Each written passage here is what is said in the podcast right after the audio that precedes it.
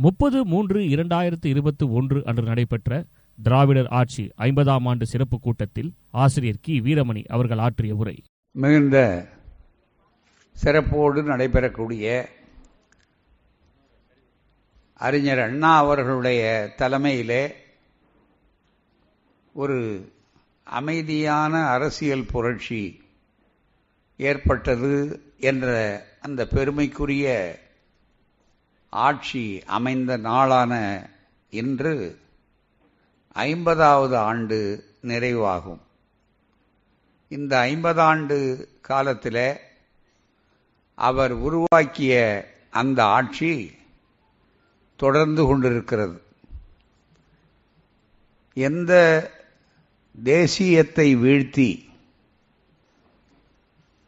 தெய்வீகம் தேசியம் என்று பேசிக் கொண்டிருந்த இடத்துல தெய்வீகம் என்பது புரட்டு தேசியம் என்பது கற்பனை இல்லாத ஒன்று என்பதை எடுத்து தெளிவாக எடுத்துச் சொல்லி திராவிடம்தான் நம்மை வாழ்விக்கக்கூடியது என்பதை மிக தெளிவாக வித்தூன்றிய பேரறிஞர் அண்ணா அவர்கள் அவருடைய அவர் கண்ட கொண்ட தலைவரான தந்தை பெரியார் அவர்களுடைய அந்த நெறியிலே நின்று அரசியலிலே எப்படியெல்லாம் எந்த அளவுக்கு அதை சாதிக்க முடியுமோ சாதித்து அவர் ஊன்றிய விதை இன்றைக்கு ஐம்பது ஆண்டு காலம் எத்தனையோ புயலுக்கிடையிலே எத்தனையோ சங்கடத்துக்கிடையிலே எத்தனையோ பிளவுக்கிடையிலே பிரிவுக்கிடையிலே ஊடகங்களுடைய விஷம பிரச்சாரத்துக்கை தாண்டி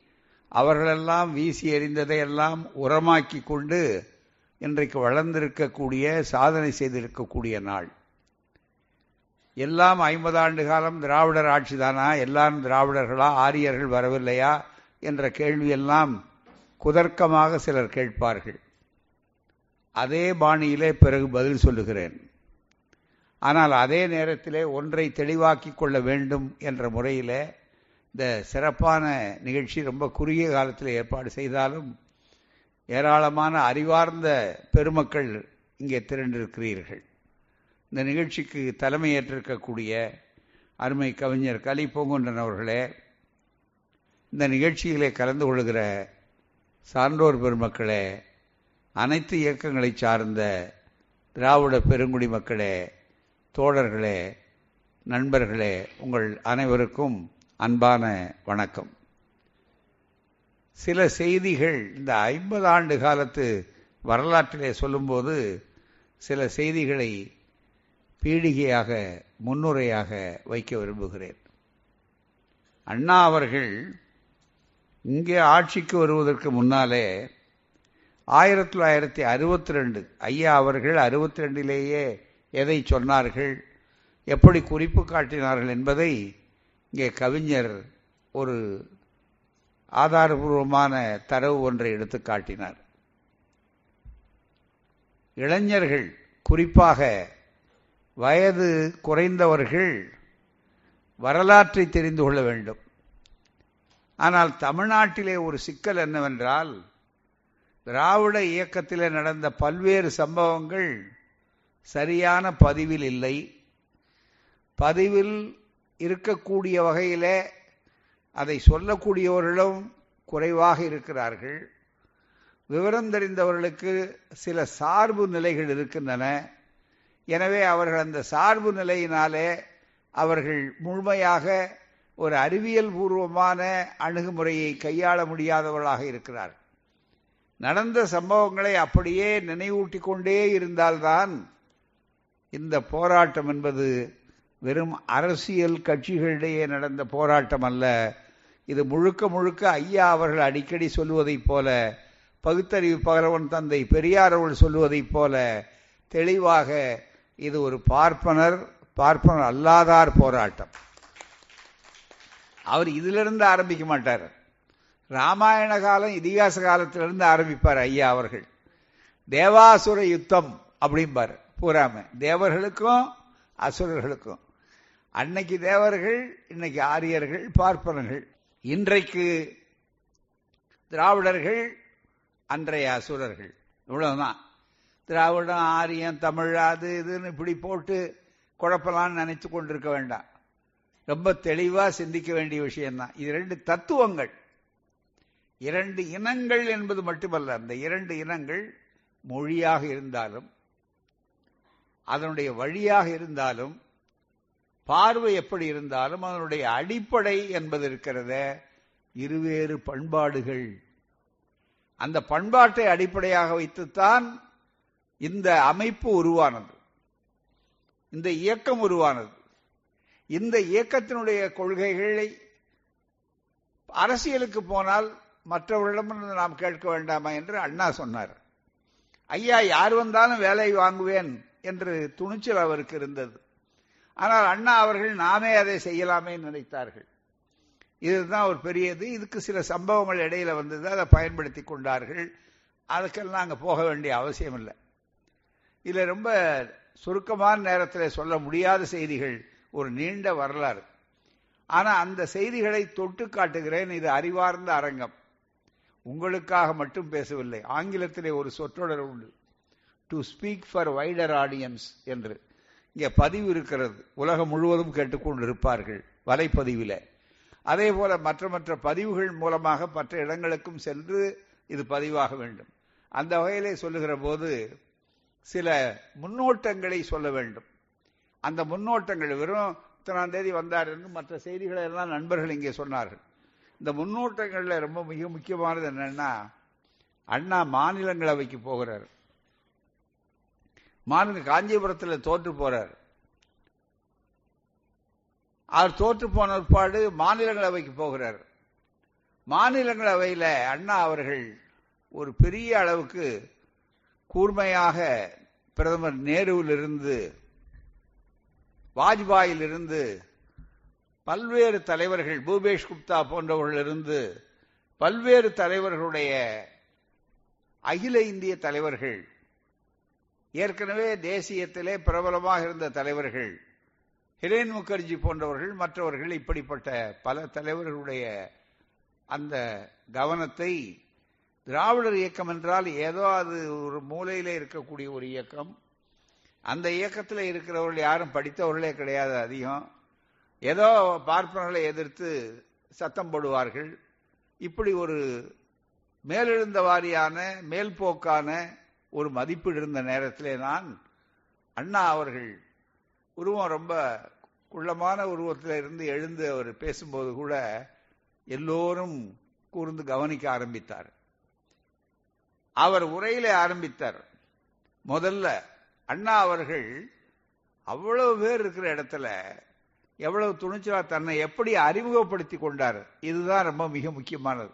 இந்த ஐம்பது ஆண்டு கால திராவிடர் ஆட்சி அப்படின்னு ஏன் தலைப்பு போட்டோங்கிறதுக்கு எங்க இருந்து தொடங்கணும்னா அங்கிருந்து தொடங்கணும். அப்பதான் அந்த பார்வை சரியா இருக்கும். இந்த இடையில இருக்கிறது கசங்கி போனது நலங்கி போனது குறுக்க வந்தது நெடுக்க வந்தது ஓடி போனது மறைந்து போனது இதெல்லாம் போட்டு குழப்பி கொண்டிருக்க வேண்டிய அவசியமே இல்லை. பூராமே ஒரு நீள் பார்வை. அந்த நீள் பார்வை தான் நமக்கு மீள்பார்வையாக அமையும். நீள்பார்வை தான் நமக்கு மீள்பார்வையாக அமையும். மீள்பார்வையாக இப்போது மீள்பார்வை தேவை. அந்த வகையில் இது ரொம்ப மிக முக்கியமானது. அண்ணா பேசுகிறார். ராஜ்யசபையில் மாநிலங்களவையில ஆயிரத்தி தொள்ளாயிரத்தி அறுபத்தி ரெண்டில் பேசுகிறார். முதல்ல அவருடைய ஆங்கிலம் சிறப்பானது என்று எல்லோருக்கும் தெரியும். அதை பற்றி சொல்ல வேண்டிய அவசியம் இல்லை. ஐ பிலாங் தன்னை அறிமுகப்படுத்துகிறார். நான் யார்? என்ன ரொம்ப பேர் எல்லாம் கூர்ந்து கவனிக்கிறான் யார் எங்கேயோ தென்னாட்டிலிருந்து சென்னையிலிருந்து வந்தவராச்சன் உடனே. I belong to the Dravidian stock முதல்ல ஆரம்பிக்கிறார். அதுதான் மிக முக்கியம். நான் திராவிட மரபு வழி பிரிவை சேர்ந்தவன். முதல் துணிச்சல் என்ன? எல்லாரும் இந்தியர்கள் எல்லாரும் இங்கே தேசியத்துக்கு விரோதமா வந்துட்டாங்க. இந்தியில வந்து வந்திருக்காங்க அங்கிருந்து வந்திருக்காங்க நமக்கு விரோதமா வந்திருக்காங்கன்னு எல்லாம் அச்சத்தோட பாக்குறப்ப இவர் வந்து வேற விதமா பேசல. அவர்கள் அந்த இடத்துல அவர் கொஞ்சம் துணிச்சலா நிமிர்ந்து இருந்தார் அண்ணாவுடைய உயரம் குறைவா இருந்திருக்கலாம். பிசிக்கல் ஃபீச்சர்னு சொல்லக்கூடியது உடம்பு. ஆனா அன்னைக்கு இந்த வார்த்தையை சொன்னப்போ அவர் தான் உயர்ந்தமானவர். அங்க மிக முக்கியமானவர். அவ்வளவு உயர்ந்தவர். அவர் சொன்னார் ரொம்ப தெளிவாக I am proud to call myself Dravidian அதுதான் அடுத்த வாக்கியம். ஐ நல்லா நீங்க கவனிங்க இளைஞர்களுக்கு இது தெரியணும். பல பேர் வந்து அண்ணா வந்து கொடியில போட்டான். சில பேர் படத்துல போட்டாங்க. அந்த படம் கூட ரொம்ப கொஞ்சம் கொஞ்சமா சின்னதாயிட்டே வருது. அதுதான் மிக முக்கியம். அத பாக்குறோம் நாம. அந்த அளவுக்கு வரும்போது அண்ணா அவர்கள் பேசும்போது என்ன அழகா சொன்னார் பாருங்க. I belong to Dravidian stock நான் திராவிட மரபு ஒழியைச் சேர்ந்தவன். எங்க? நேரு உட்கார்ந்திருக்கிறார். வாஜ்பாய் அமர்ந்திருக்கிறார். கம்யூனிஸ்ட் தலைவர்கள் அமர்ந்திருக்கிறார்கள். அவங்கெல்லாம் பரம்பரை பரம்பரையா அந்த நாற்காலில் உட்கார்ந்தவங்க. அப்ப இவர் புதுசா போயிருக்கிறாரு. அங்க போய் அண்ணா அவர்கள் பேசும்போது சொல்றாரு I am proud to call myself Dravidian நான் வந்து திராவிட பாரம்பரியத்திலிருந்து வந்தவன்னு சொன்னது மட்டுமல்ல அதுக்காக நான் பெருமைப்படுகிறேன். அதுதான் ரொம்ப மிக முக்கியம்.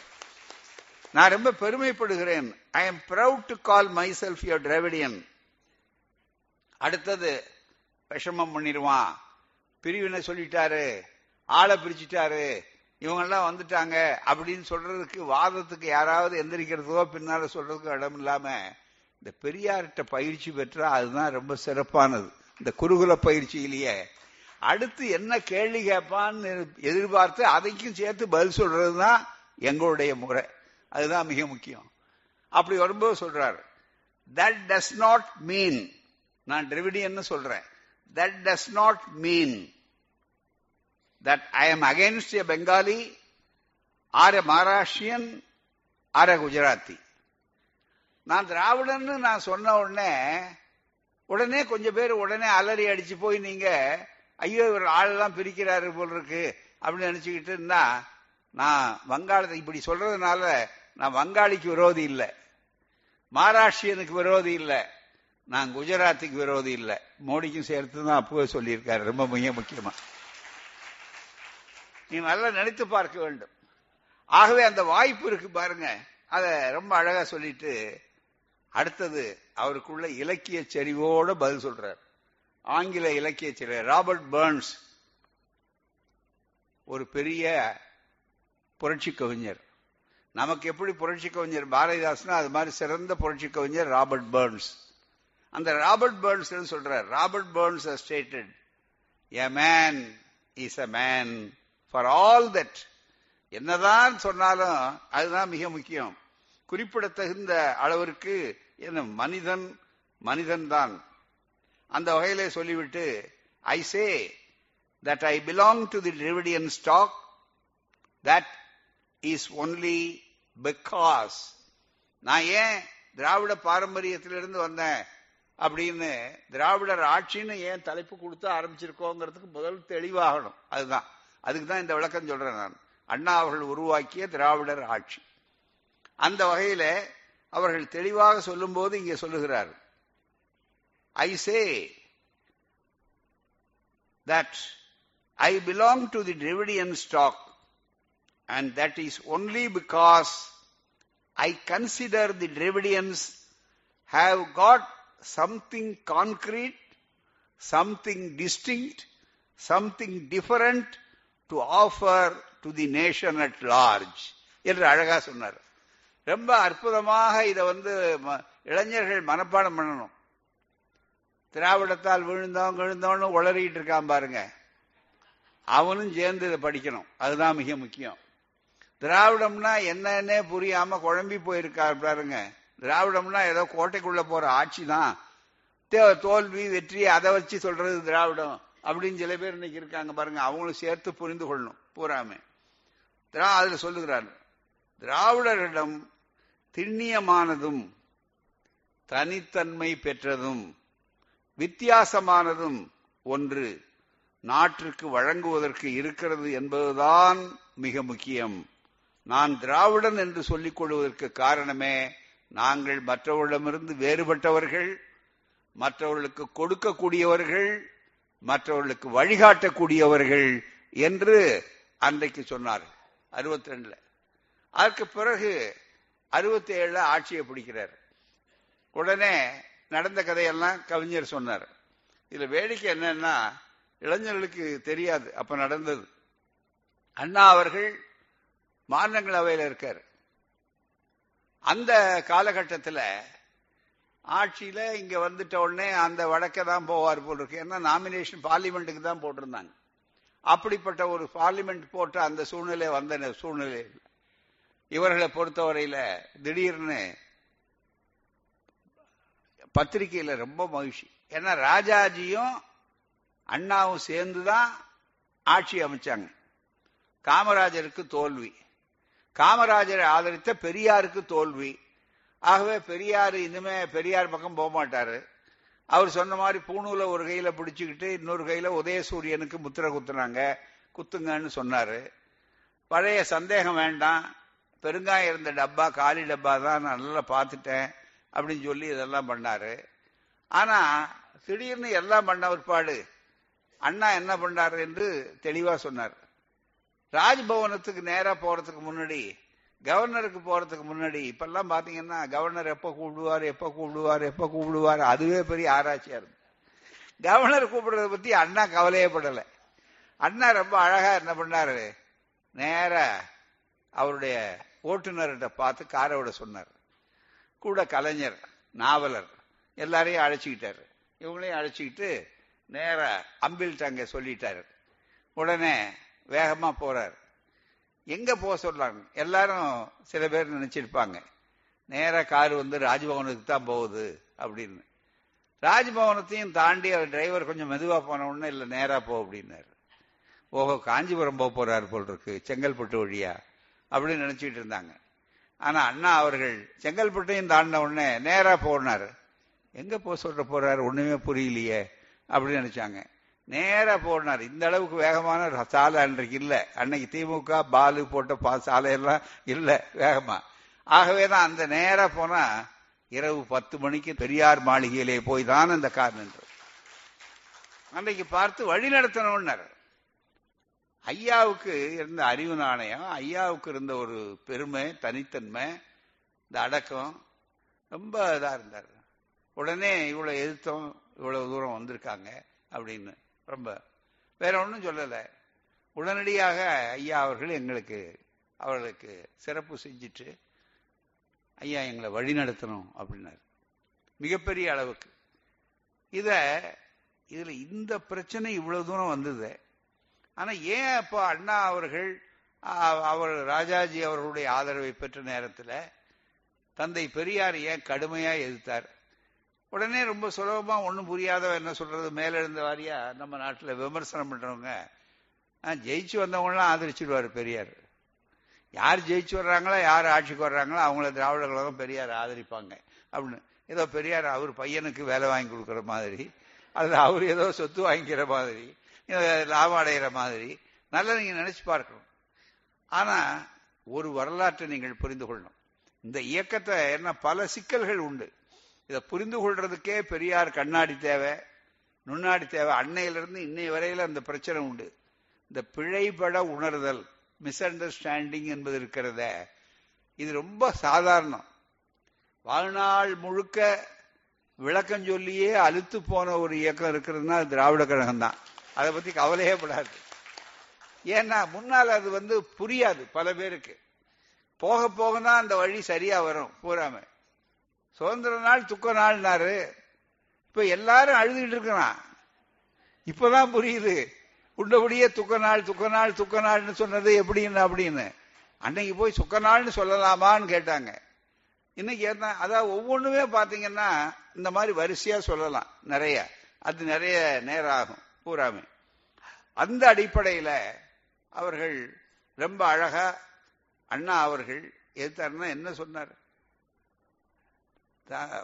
அரசியலிலே வெற்றி பெறுவதற்காக அவர் கட்சியை ஆரம்பிச்சு வெற்றி பெறுவதற்காக அண்ணா அவர்கள் ஒரு அரசியல் கட்சி ஆரம்பிக்கும் போது வேகமாக பேசினார். என்ன சொன்னார் தெரியுங்களா? ஒரு வியூகம் வகுத்திருக்கார் அரசியல்ல. அந்த வியூகம் வந்து பல பேருக்கு சிக்கல் சந்தேகத்தை உண்டாக்கக்கூடியது. கடைசி நாளில் கூட ஸ்ரீரங்கத்தில் பேசுறார் தேர்தல் கடைசியில. ரெண்டு நாள் முடிய போறதுக்கு முன்னாடி பிரச்சாரத்தில். நாங்கள் ஆட்சிக்கு வந்தால் ராஜாஜி சொல்படிதான் ஆளுவோம் அப்படின்னு உடனே அதை பார்த்து பெரியார் அவர்கள் ரொம்ப கடுமையா பேசுறாரு. இன்னொரு எலெக்ஷன்ல பூராமே ராஜாஜி சொல்படி தான் ஆளுவார் அப்படின்னு. இதுவரையில நாம தான் பார் பல பேர் பார்ப்பனர்களிடம் ஏமாந்திருக்கிறார். பார்ப்பனர்கள் ஏமாந்த ஒரே ஒருவர் அவரை மிகப்பெரிய அளவுக்கு அண்ணா அவர்கள். அந்த வியூகம். இதுல நல்லா சிந்திக்க வேணும். ரொம்ப ஆழமா சிந்திச்சா இந்த திராவிடர் இயக்கத்தினுடைய வரலாற்றிலேயே மிக முக்கியமா. பார்ப்பனர்களை பயன்படுத்துவது வேறு பார்ப்பனர்களுக்கு பயன்படுவது வேறு. இந்த ரெண்டையும் புரிந்து கொள்ளணும். சில பேர் இப்ப பார்ப்பனர்களுக்கு பயன்படுகிறார்கள். பயன்படுறதை நாம எதுக்குறோம்? பார்ப்பனர்களை பயன்படுத்தி கொண்டு வர்றதுக்கு பாருங்க. அரசியல் அது தேவை. சமுதாயம் நேரடி போராட்டம். ஆனா அரசியல் என்பது வியூகமானது. பூராமே ரெண்டாவது இன்னொன்று ஏன் அரசியலுக்கு போகக்கூடாதுன்னு சொன்னாரு? அரசியல்ல பொய் சொல்லி ஆகணும். மிக முக்கியமா பெரியாருக்கு பொய் சொல்ல தெரியாது. பொய் சொல்ல விரும்ப மாட்டார் திராவிட கழகம். ஆனாலும் லட்சியங்கள் சில நேரங்களில் சில நோக்கங்கள் அப்படின்னு வரும்போது பல செய்திகள் வரணும் அப்படிங்கிற கட்டத்தை வைத்துக் கொண்டுதான் நடந்தது. அண்ணா அவர்கள் வெற்றி பெற்று வந்துட்டார். அதெல்லாம் சொன்னார். தேர்நிலை ராஜகோலாச்சாரியார் கோபம் உச்சகட்டம். அப்ப பத்திரிகையாளர்கள் போய் கேட்கிறாங்க அது மட்டுமே இல்ல வந்த உடனே அண்ணா அவர்கள் அவருடைய சிந்தனை நன்றாக எண்ணி பார்க்க வேண்டும். ஏற்கனவே பல கூட்டங்களில் சொன்னோம். இங்கேயும் குமாரதேவன் அவர்கள் வரவேற்புல சொன்னார். மற்றவங்களாம் என்ன சொல்லியிருப்பாங்க? ஆமா நாங்கள் வெற்றி பெற்றோம். ஒரு கேள்வி கேட்குறேன் என்னங்க ஐம்பத்தி ஏழு தான் நீங்கள் தேர்தலில் நிற்கணும்னு முடிவு பண்ணீங்க? அறுபத்தி ஏழுல பத்தே வருஷத்துல ஆட்சியை பிடிச்ச ஒரு அரசியல் கட்சி உலகத்திலேயே திராவிட முன்னேற்ற கழகத்தை தவிர வேற கிடையாது. என்னுடைய ரகசியம் என்ன அப்படின்னு. சாதாரணமான தலைவர்கள் சராசரி தலைவர்கள்னு சொன்னா இந்த கேள்விக்கு என்ன பதில் சொல்லியிருப்பாங்க? நல்லா நினைச்சு பாருங்க. ஆமாங்க எங்க பெரிய சாதனைன்னு ஒரு கித்தாப்பு சிரிப்பு சிரிச்சுக்கிட்டு ரொம்ப பெருமையா சொல்லியிருப்பாங்க. அண்ணா அவர் சொன்னார் இல்லைங்க நீங்க நினைக்கிறது தவறு. ஐம்பது ஆண்டுக்கு மேல எனக்கு வரலாறு இருக்குங்க. அந்த வரலாற்றுடைய வெற்றி தான் என் பாட்டன் ஜஸ்டிஸ் கட்சி. என் பாட்டன் ஜஸ்டிஸ் கட்சி. அந்த கட்சியை அம்மா ஐநூறு அடி ஆழமா குழி தோண்டி புதைச்சிட்டோம் அப்படின்னு சத்தியமூர்த்திகள் சொன்னாங்க. காங்கிரஸ் சத்தியமூர்த்திகள். குழி தோண்டி புதைக்கல. நாங்க மீண்டும் எழுந்து வந்திருக்கிறோம் அப்படின்னு எடுத்து காட்டக்கூடிய அளவிற்கு அவ்வளவு பெரிய பெரியார் போட்ட அந்த வித்து நீதி கட்சியினுடைய ஆழம் அத்தனையும் தான் சேர்ந்துதான் திராவிட முன்னேற்ற கழகம் அரசியலிலே ஆட்சியை பிடித்திருக்கிறது. எவ்வளவு அழகான விளக்கம் பாருங்க. அதோட அந்த கொள்கைகளை எடுத்து சொன்னார். தந்தை பெரியாருக்கு காணிக்கை. உலகத்துல திராவிடர் ஆட்சியில இந்தியாவில் மட்டும் இல்ல வேற எந்த நாட்டிலாவது தன்னுடைய தோழர்கள் ஒரு இயக்கம் ஒரு சமுதாய இயக்கம் அந்த சமுதாய இயக்கம் அது தோன்றி அவர்களால் அந்த தலைவர்களால் உருவாக்கப்பட்ட பயிற்சியாளர்கள் அவருடைய குருகுலத்திலே பயின்றவர்கள் அவரை தலைவராக கொண்ட கண்ட தலைவராக பெற்றவர்கள். அவரிடம் இருந்த காலம்தான் வசந்த காலம் என்று மகிழ்ச்சியோடு கருதியவர்கள். அவர்களே ஆட்சியை பிடித்து அந்த தலைவர் எந்த கொள்கையை சொன்னாரோ அந்த கொள்கையை செயல்படுத்தி அந்த தலைவருக்கே காணிக்கையாக்குகிறோம் என்று அந்த தலைவர் வாழ்ந்த காலத்திலே செய்த இயக்கம். திராவிடர் இயக்கத்தை தவிர வேறு உண்டா? திராவிட முன்னேற்ற கழகத்தை தவிர அறிஞர் அண்ணாவை தவிர வேறு உண்டா? யாராவது சொல்லட்டும். சொன்னார். வேற எந்த இடத்துக்கும் கிடையாது. அது மட்டுமல்ல அவர் வந்து ஒன்றே குலம் ஒருவனே தேவன்லாம் சொல்லியிருப்பாரு. தான் நான் அரசியல்ல சொன்ன பாருங்க. தேர்வு பதவி ஏத்துக்கும் போது எந்த குலம் எந்த தேவன் பேர்ல பதவி ஏத்துக்கிட்டாங்க? பெரியாருக்கு அதுதான் மகிழ்ச்சி. பாருங்க உலகத்திலேயே நாத்திக மந்திரி சபை இப்பதான் வந்திருக்குன்னு எழுதினார் ஐயா அவர். மற்ற இடங்கள்ல வந்த உடனே அண்ணா அவர்கள் இந்த கடவுளர் படம் கடவுளச்சி படங்கள்லாம் எடுங்க அப்படின்னாரு. ராஜகோபாலாச்சாரி துடிச்சு போனார். அவருக்கு வந்து ஆட்சி வரலைங்கிறது கூட முக்கியம் அல்ல இப்படியெல்லாம் காரியங்கள் செய்கிறாரு அப்படின்னு மிக முக்கியம். அண்ணா அவர்கள் சாதனை செய்தார். அதுக்கு முன்னால ஒரு சம்பவம் நடந்தது. நீங்கள் தெரிந்து கொள்ளணும். ஏன்னா நிறைய செய்ய வேண்டிய விஷயம் நான் எந்த அளவுக்கு இந்த சுருக்கி சொல்ல போறேன்னு தெரியல. மூணு பாகமா பழைய செய்தி நடுவுல இன்னைக்கு இருக்கிறவர்களுடைய செய்தி இது அத்தனையும் சொல்லணும். ஓரளவுக்கு நேரம் கிடைக்கிறவர்கள சொல்லலாம்னு நினைக்கிறேன். நாகரசம்பட்டி என்ற ஒரு சிறு ஊர். அதுல பெரியார் ராமசாமி கல்வி நிலையம் அப்படின்னு நம்ம சம்பந்தம் அவர்கள் இங்க நிர்வாகியா இருந்து மறைந்தவர்கள். அவருடைய ஊரு அந்த தோழர்கள் அந்த ஊரே தந்தை பெரியார் இடத்துல ரொம்ப செல்வாக்குள்ள அவரை கொண்ட ஒரு ஊர். அங்க அவர்கள்லாம் சேர்ந்து பெரியார் டிஸ்ட்ரிக்ட் ஜில்லா போர்டு இருந்த காலகட்டம். அப்ப பெரியார் ராமசாமி கல்வி நிலையம்னு ஒரு கட்டடம் கட்டி கொடுத்துருக்காங்க. அப்ப கட்டடம் கட்டினா இன்னைக்கு ஐயா பேர்ல பெரிய கல்லூரி பல்கலைக்கழகம் எல்லாம் வந்தாச்சு. அன்னைக்கு வந்து ஒரு கட்டடம் பள்ளிக்கூடத்துக்கு கட்டடம் வைக்கிறதே பெரிய சாதனை அப்படின்னு நினைக்கக்கூடிய அளவுக்கு இருந்த காலகட்டம். அப்படி வந்த உடனே அந்த நிகழ்ச்சிக்கு அண்ணா அவர்கள் முதலமைச்சராக வந்திருக்காரு. அதுக்கு முதல்ல ஒரு சின்ன கட்டடம். அப்போ வந்து வரதராயல் நாயுடு தலைமையில பழைய ஆசிரியர் விடுதலை ஆசிரியர் குத்தூசி குருசாமி அவர்கள் தலைமை தாங்கி அவர் திறந்து வச்சிருக்காரு. அடுத்த பெரிய கட்டடத்தை கட்டி முடிச்ச உடனே அண்ணா முதலமைச்சராக வந்திருக்காரு. உடனே அந்த ஊர் நண்பர்கள் சம்பந்தம் மற்றவங்களாம் நாங்கள் எல்லாம் கேட்டு அண்ணா அவர்கள் முதலமைச்சராக இருந்து ஐயா அவர்களுடைய கிராமம் மாறி இது ஆகவே அண்ணா அவர்கள் வர வேண்டும் என்று சொன்ன உடனே அந்த தொகுதியை சார்ந்தவர் தான் கிருஷ்ணகிரி நாடாளுமன்றம் தோழர் கா. ராசாராம் போராமி. ஆக இவர்களெல்லாம் போட்டு விடுதலை ஆசிரியருங்கிற முறையில் நான் பொறுப்பேற்றுக் கொண்டிருக்கிற அந்த நேரத்தில் அதுக்கு பிறகு அவர் என்னுடைய தலைமையில் அந்த கட்டடம் அண்ணா அவர்கள் திறக்கிறார்கள் ஐயா அவர்கள் வாழ்த்துறை கூறுகிறார்கள் ராசாராம் அவர்களும் அதில் கலந்து கொள்கிறார். அப்படி அந்த கலந்து கொள்ளுகிற அந்த நிகழ்ச்சி நடக்குது. அப்ப அண்ணா அவர்கள் பதவிக்கு வந்து சில மாதங்களே ஆன ஒரு பகுதி. ரொம்ப சிறப்பான நிகழ்ச்சி அங்க. அண்ணா அவர்கள் அவ்வளவு மகிழ்ச்சியா இருந்து வேற நிகழ்ச்சிகளை நாங்க பார்த்ததே இல்லை. அவ்வளவு மகிழ்ச்சியோடு அவர்கள் இருந்தார்கள். அங்க ஐயா அவர்கள் கையில பொன்னாடையை கொடுத்து நாங்க போத்த சொன்னோம் அண்ணாவுக்கு. அண்ணா சொன்ன பதில் இருக்கு பாருங்க. ரொம்ப உருக்கமான பதிலை சொன்னார். போராமை எனக்கு ரொம்ப மகிழ்ச்சி அந்த பொன்னாடை ஏற்றுக்கொண்டு சொன்னார். பேசும்போது நான் பதவிக்கு வந்து இதுவரையில் சுமார் முன்னூறுக்கும் மேற்பட்டவர்கள் பொன்னாடை போர்த்தி இருக்கிறார் ஆனால் அவைகளெல்லாம் இன்றைக்கு என்னுடைய வழிநடத்திய என்னை ஆளாக்கிய ஆசான் தந்தை பெரியார் அவர்கள் எனக்கு போர்த்தி இருக்கிற பொன்னாடை இருக்கிறது இது தனி சிறப்பானது. காரணம் என்னவென்றால் அவைகளெல்லாம் என் பதவிக்கு போர்த்தப்பட்ட பொன்னாடை இதுதான் எனக்கு போர்த்தப்பட்ட பொன்னாடை. ரொம்ப அழகா அவ்வளவு உருக்கமா எடுத்து சொன்னார் அப்ப அந்த இடத்துல பேசும்போது அந்த உணர்ச்சி வயப்பட்டு அண்ணா அவர்கள் சொல்லுகிற போது சொன்னார் ஐயா அவர்கள் பின்னால பேச போறார். அப்ப பேசுறப்ப ஐயா அவர்களே சொல்லிட்டு வர்றார். ஐயாவுடைய சிறப்பு இதெல்லாம் அந்த புத்தகமா கூட வந்திருக்கிறது எல்லாம் சொல்லிவிட்டு உங்களுக்கு தெரியும் நான் ஆட்சிக்கு வந்திருக்கிறோம் நாங்கள் நாம் ஆட்சிக்கு வந்திருக்கிறோம். ஆனால் ஆட்சிக்கு வந்திருக்கிற நாம் பெரிய அளவில் இதை செய்து விட முடியுமா? நம்முடைய லட்சியங்களை எல்லாம் உடனடியாக செயல்படுத்தி விட முடியுமா என்று சொன்னால் உங்களுக்கே தெரியும் எனக்கு இருக்கிற கட்டுப்பாடுகள் எனக்கு இருக்கிற எல்லைகள் இது அத்தனையும் உங்களுக்கே தெளிவாக தெரியும். ஆகவே இது நாம் நினைக்கிற அளவுக்கு அத்தனையும் இங்கே இருந்து கொண்டு சாதித்து விட முடியுமா என்றால் எனக்கு அவ்வளவு முழு நம்பிக்கை இல்லை. முழுமையாக சாதித்து விட முடியும் என்று நான் நினைக்கவில்லை. எனவே உங்களை அன்போடு கேட்டுக்கொள்கிறேன் நான் பதவிக்கு வந்து விட்டேன் என்பதற்காக இதை பிடித்துக் கொண்டிருக்க வேண்டும் என்ற அவசியமில்லை. பழையபடி உங்களோடு சேர்ந்து உங்கள் பின்னாலேயே வந்து இந்த கொள்கையை பிரச்சாரம் செய்து இந்த கொள்கைக்காக போராட வர நான் என்றைக்கும் தயாராக இருக்கிறேன். அப்படி வரவா? அல்லது நீங்கள் உத்தரவிட்டால் இந்த பணியில நான் தொடரவா? இது நீங்கள் தான் சொல்ல வேண்டும் என்று அண்ணா அவர்கள் ஐயா அவர்களை பார்த்து சொன்னார். பல பேருக்கு தெரியாது.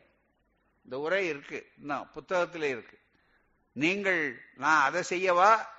அல்லது இதுல இருக்கவா? ரெண்டுல எது? என்னுடைய ஆசானாகிய வழிகாட்டியாகிய நீங்கள் தலைவராகிய நீங்கள் தான் சொல்ல வேண்டும் என்று சொன்ன நேரத்தில் ஐயா பதில் சொன்னார் கடைசியில. கடைசியில சொல்லும்போது என்ன சொன்னார் என்று சொன்னால் ரொம்ப ஆழமான ஒரு செய்தியை சொன்னார். இந்த மாதிரி அண்ணா சொன்னார். ஆட்சியில் அவர் தான் இருக்கணும் இன்னும் ஏன்னா நம்ம கஷ்டப்பட்டு இந்த ஆட்சி வந்திருக்கு. இந்த ஆட்சி சாதாரணமான ஆட்சி அல்ல. மிகப்பெரிய அளவுக்கு. ஐந்தாண்டு காலம் என்று சொன்னார். அந்த ஐந்தாண்டு காலத்துக்கு நான் சொல்றேன். நாலாண்டு பனிரெண்டாவது மாசம் கடைசி நாள் வரையில கூட ஒரு நாள் முன்னாடி கூட கூட வரக்கூடாது. அதுதான் கடைசி வரைக்கும் அவர்கள் இருந்து சாதனை செய்ய வேண்டும். வெளியில இருக்கிற வேலையை நான் பார்த்துக்கிறேன். அதை பத்தி நீங்க கவலைப்பட வேண்டாம். இவ்வளவு வேகமாக சொல்லி அந்த ஒரு துணிச்சலை கொடுத்தார் அதனால அண்ணா அவர்கள் மடமடன் காரியங்கள் செய்தார். இந்த ஓராண்டு காலத்தில் அவர் சாதித்த முப்பெரும் சாதனைகள் எல்லாம் உங்களுக்கு தெரிஞ்சதுதான். தாய் திருநாட்டுக்கு தமிழ்நாடு என்ற பெயர். சுயமரியாதை திருமணங்கள் சட்டபூர்வமான அந்த வடிவம் ஐயா விருப்பப்படி. அதே மாதிரி இருமொழி கொள்கை தான் தமிழ் ஆங்கிலம் இந்திக்கு இடமில்லை என்று விரட்டப்பட்டது. இது அத்தனையும். அதற்கு என்ன விளக்கங்கள் சொன்னார்? இதுவும் உங்களுக்கு தெளிவாக தெரியும். இதுல கை வைக்கக்கூடிய துணிச்சல் யாருக்கு வராது?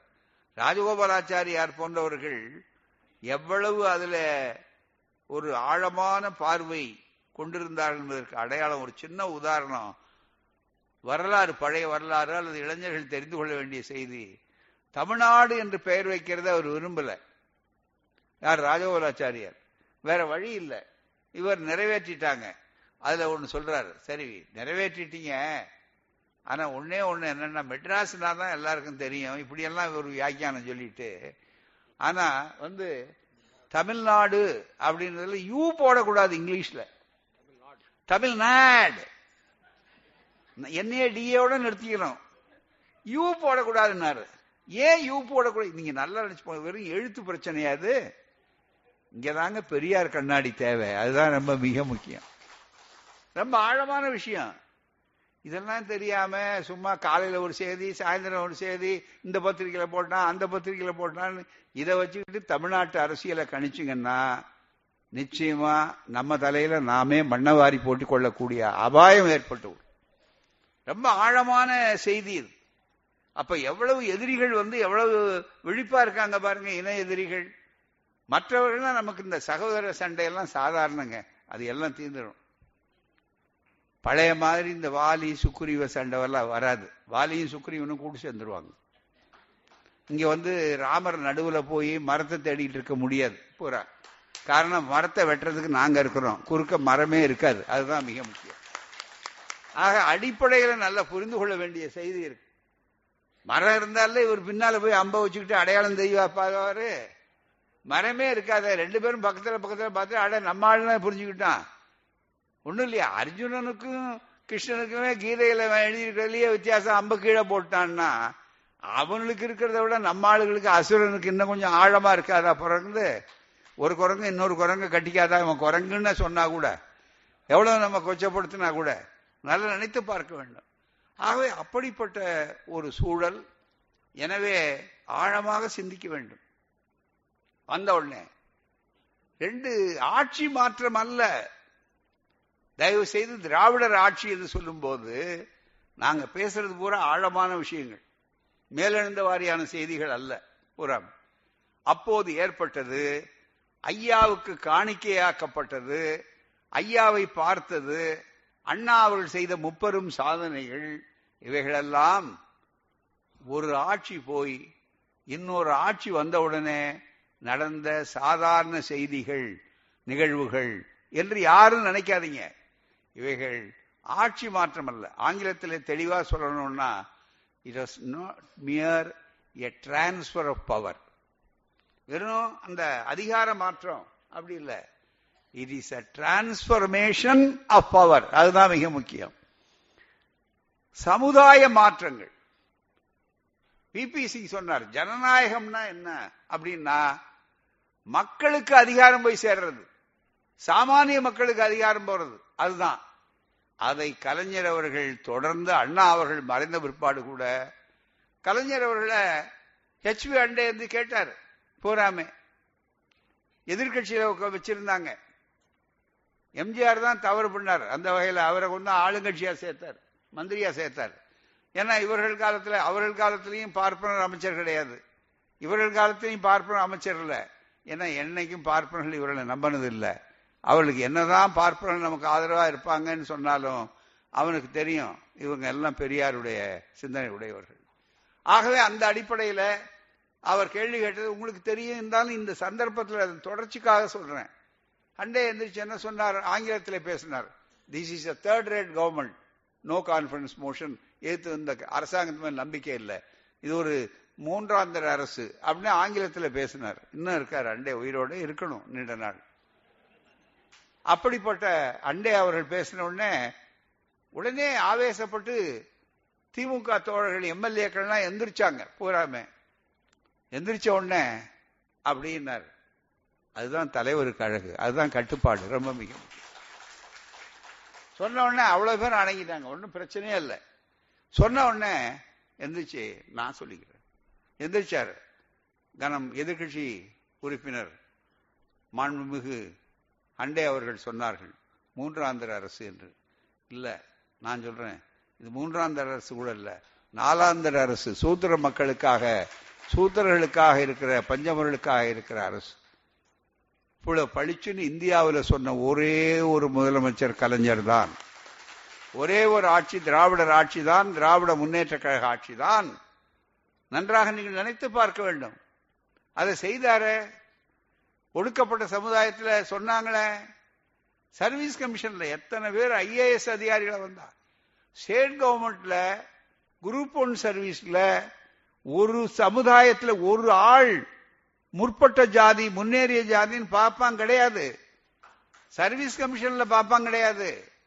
எல்லா இடத்துலையும் பெரியார் ஆள்றாரா இவர் ஆள்றாரான்னு கேள்வி கேட்டாங்க. பெரியார் தான் ஆள்றாரு இருக்காங்க அப்படின்னு. ரொம்ப பேர் டெல்லியில சொல்றான். சார் அப்ப நாங்க வந்தது தாங்க இப்ப இந்த உத்தரப்பிரதேசத்துல வந்திருக்கோம். இப்ப வந்து நாங்க பாம்பேக்கு போயிருக்கோம். இப்பதான் சொல்லக்கூடிய அளவுக்கு அவனே போயிட்டான். இவர் யாரும் யாரும் போங்கன்னு சொல்லல. போறாமே. எதற்காக இது சொல்றோம்னா காலங்காலமா வந்து நூறாண்டு காலம் நீங்க அனுபவிச்சீங்க. இப்பதான் முதல் முறையா நாங்க வர்றோம் அப்படின்னு சொன்னார். அது மட்டும் இல்ல சமூக நீதிக்கு விளக்கம் கேட்டப்ப கலைஞர் சொன்னார். ரொம்ப அழகான ஒரு விளக்கத்தை சொன்னார். பூரா என்னங்க அவங்களுக்கே கொடுத்துட்டு இருக்கீங்களே? கொஞ்சம் எங்களெல்லாம் கவனிக்க வேண்டாமா? அப்படின்னு கொஞ்சம் கேட்டாங்க வெளிப்படையா. ஏற்கனவே அயன் பண்ணி வெளுத்து நல்ல சௌரியமா இருக்கிறதுக்கு மறுபடியும் யாராவது அயன் போடுவாங்களாங்க. ரொம்ப கலைஞ்சு அழுக்கா இருக்கிறதாங்க துவைச்சு வைக்கணும். கலைஞர் சொன்ன உதாரணம். இந்த உதாரணம் பதில் இதெல்லாம் எங்க ஆள்கிட்ட என்ன பஞ்சமா? இதுதானே குருகுலத்துல ரொம்ப முழு பயிற்சி. நல்லா நினைச்சு பாக்கணுமே வடநாட்டுக்கு போறாரு. ராமனுக்கு விரோதியே திரும்பி போ. அப்படின்னு ஒருத்தன் போஸ்ட் ஒட்டியிருக்கான். யார் இவர்? கலைஞர் போறப்ப. கலைஞருக்கு அந்த பளிச்சுன்னு உதிக்கிற அந்த எண்ணம் இருக்கு பாருங்க ரொம்ப சிறப்பா இருக்கும் அண்ணா மாதிரியே. உடனே என்ன எழுதியிருக்காங்க ஹிந்தியில என்ன? ராமனுக்கு விரோதின்னு ஏன் ராமனுக்கு விரோதி ராவணன் அல்ல நானா அப்படின்னாரு. ரொம்ப தெளிவா. அதாவது இது அங்கெல்லாம் பார்க்கணும். அவ்வளவு பெருசிய அளவுக்கு அப்படின்னு நகைச்சுவையே ஆரம்பிச்சார். அந்த மாதிரியான ஒரு சிறப்புகள் இந்த இயக்கம் செய்தது தன்னுடைய கொள்கைகளை நிலைநாட்டியது பாலம் கட்டுறதோ பள்ளிக்கூடம் திறக்கிறதோ மற்றதோ ரொம்ப பெருசு. ஆனா நீங்க நினைக்கலாம் காமராஜரை ஆதரிச்சு ஏன் தி அப்ப திமுகவை எதிர்த்தார் பெரியார் அவர்கள்? அவருக்கு இருந்த சந்தேகம் என்னன்னா ஆட்சிக்கு இவங்க வர்ற வாய்ப்பு குறைவு. அது மட்டுமே இல்ல பார்ப்பனர்கள் இவர்களுக்கு போதிய விளம்பரம் கொடுக்கிறார்கள். எங்கே இவர்கள் பார்ப்பனர் பக்கம் சாய்ந்து விடுவார்களோங்கிற சந்தேகம் பெரியாருக்கு உண்டு. அது இல்லைன்னு கடைசி காலத்துல தானே அந்த வியூகம் வகுத்து அண்ணா அவர்கள் காட்டினார். அதுதானே மிக முக்கியமானது அடிப்படையானது. ஆகவே அதை புரிந்து கொள்ள வேண்டும் மிக முக்கியமாக. அதுக்கு அடுத்தது உங்களுக்கு இயக்கத்தை உடைச்சாங்க. இந்த இயக்கத்தை. கலைஞர் அவர்கள் எந்த காரியத்தை செய்தாலும் ஐயாவுடைய யோசனைகள் அண்ணாவுக்கு பிறகு. ஐயாவுடைய யோசனைகளை கேட்டுதான் பல காரியங்களை செய்தார். தேர்தல் நடத்தினார். ஒரு வருஷம் இருக்கு. ஆட்சிக்கு வந்துட்டார். இந்திரா காந்தி அம்மையார் தேசியமயம் வங்கிகள் அதுன்னு சொல்லி மொரார் தேசாய் எதிர்ப்பு வந்த உடனே அவர்கள் தேர்தல் நடத்தணும்னு அறிவிச்சிட்டாங்க பொது தேர்தலை. அப்ப ஒரு வருடம் இருக்கிறது. யாரு? நமக்கு சட்டமன்றம் தேர்தல் நடத்துறதுக்கு. ஆனா திடீர்னு அந்த அம்மையாருங்க கூட்டு சேரணும்னு விரும்புறாங்க. ஏன்னா இங்க வந்து காமராஜருக்கு பலம் இருக்கு அப்படி வருகிற நேரத்துல ரொம்ப சாமர்த்தியமா இவர் என்ன செய்தார்? கூட்டு சேரக்கூடிய அளவுல வரும்போது உங்களுக்கு தமிழ்நாட்டு அசம்பிளியில உங்களுக்கு இடம் வாய்ப்புகள் கிடையாது. பாராளுமன்றத்தில் வேணா உங்களுக்கு அங்க தேவைன்னா அது வேணா யோசிக்கலாம். அப்படின்னு ஒரு மாதிரி வந்தது பின்னால. உங்களுக்கு தெரியும் பல பேருக்கு. ஆனா அதுக்கு முதல்ல தேர்தல் நடத்துறதா இல்லையாங்கிறப்ப தந்தை பெரியார் தான் கேட்டாரு. ரகசியமான விஷயம் இப்ப வெளியில சொல்றதுல ஒண்ணும் தப்பு இல்லை. கூப்பிட்டாரு. நாங்க தான் அதுக்கு காரணம். இன்னைக்கு தெளிவா ஐயா சேலத்துல மாநாடு நடத்துறதுக்கு மூட நம்பிக்கை ஒழிப்பு மாநாட்டுக்கு ஏற்பாடு பண்ணிக்கிட்டு அங்க தங்கியிருக்காரு. உடனே நீங்க போய் கேட்டு வாங்க அப்படின்னு. போன்ல எல்லாம் சொல்ல வேண்டாம் நேரம் போய் கேட்டு வாங்க. இப்ப தேர்தல் நடத்துறது நல்லதா? இல்ல ஒரு வருஷம் இருக்கிறதா? எதை ஐயா எங்களுக்கு ஆலோசனை சொல்றாரு அப்படின்னு. ஐயா சொன்னார் இப்ப நல்லா நான் சுத்தி பார்த்தேன். மக்கள் மத்தியில் அதிருப்தி ஒன்றும் அதிகமா இல்லை. இப்பதான் இவங்க எதிர்த்து கிளப்பி இருக்கான் அது ஊழல் கிழல்னு அப்பதான் ஆரம்பிச்சான் மத்திய கழகம் வீடு வாங்கினாரு அது பண்ணாரு இது பண்ணாரு. இப்படின்னு ஒரு செய்தியை இவங்க எதிர்த்தார் அப்படின்னு. உடனே இல்லை அதிகமா ஒன்றும் இல்லை. நாம வெற்றி பெறுவோம். அதனால ஒரு வருஷம் போனா பரவாயில்ல. கலைச்சிட்டு நீங்க முடிவு பண்ணி செய்யலாம்னு சொல்லுங்க தாராளமா. நாம மற்றதெல்லாம் பார்த்து கொள்ளலாம். நீங்க முதல்வர்கிட்ட சொல்லிட்டு வாங்க அப்படின்னு. கருத்தை சொன்ன உடனே முடிவெடுத்தார் கேபினெட்டை கூப்பினார் எல்லாவற்றையும் செய்தார். அந்த வெற்றி பெற்று பெரிய அளவுக்கு வந்தார். அந்த நேரத்தில் உங்களுக்கு சேலம் நிகழ்ச்சி நடந்தது. சேலம் நிகழ்ச்சி நடந்த போது ஐயா சொல்லிட்டார் மூட நம்பிக்கை ஒழிப்பு தேர்தல் அறிவிச்சாச்சு. இங்கே யாரும் மந்திரிகளை யாரையும் கூப்பிட வேண்டாம் யாரும் வர வேண்டாம். இங்கே நாம் வந்து நம்ம இயக்கமே நடத்திடலாம். ஏன்னா ஓட்டு வாங்குறவங்க அவங்க. நமக்கு அது உடனே அப்ப ஜனசங்கம் தான் அப்ப வந்து பாரதிய ஜனதா கட்சி கிடையாது. ஜனசங்கம்னு வச்சிருந்தான். அவன் கருப்பு கொடி காட்டுவேன் பெரியாருக்கு அப்படின்னு சொன்னாங்க சேலத்துல. உடனே ஆட்சியாளர்கள் கலைஞர் என்ன பண்ணாரு? ஐயாவுக்கு கருப்பு கொடியை காட்டினா இன்னும் கொஞ்சம் உற்சாகமா இருப்பாரு. அவர் என்ன பயப்பட போறாரா? உனக்கு நான் இடம் ஒதுக்குறேன். சரி அனுமதி கொடுங்க அப்படின்னு சொல்லி ஒரு இடத்த செவ்வாப்பேட்டை அருகில் ஊர்வலம் வரும்போது வரிசையாக வருது.